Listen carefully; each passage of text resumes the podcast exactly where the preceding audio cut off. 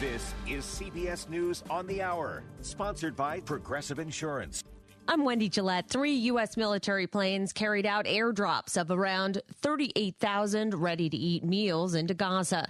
The United Nations warns a quarter of Palestinians there are one step from famine. Aircraft from Jordan also dropped supplies, and U.S. officials say the American airdrops will continue, but acknowledge they are only a supplement, not a substitute for truck convoys.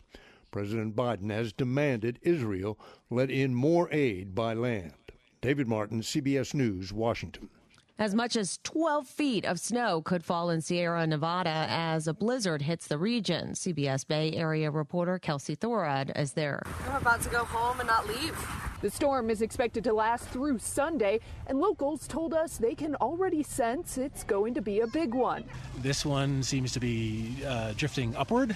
At the local grocery store, we spotted one woman snowshoeing. She told us she walked two miles from her home to pick up some last minute essentials. I first started just walking and I fell twice, so then I went back and put on the snowshoes. Yeah. The largest wildfire in Texas state history has devastated hundreds in the panhandle with its destruction. KHOU TV reporter Stephen Goen spoke to one woman who lost her barn. And then it stopped five or six feet before it got to our firewood pile.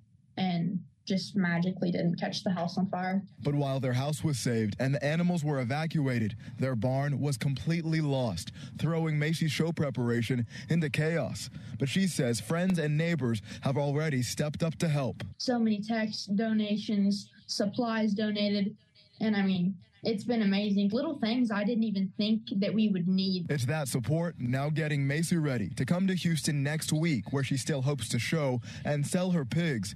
Idaho and Missouri are holding Republican primaries today, and Michigan is caucusing. Republican candidate Nikki Haley spoke about the chances of a national ban on abortion while campaigning in Virginia. Some states have decided to be more pro life. I welcome that.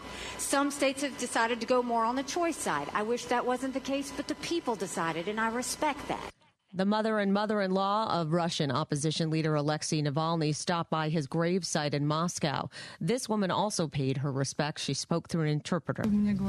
He was the one who opened my eyes to the existing political situation in Russia. I followed all his investigations closely. I showed them to my friends who weren't very interested in politics. I tried to show them to my parents, but that was more difficult. This is CBS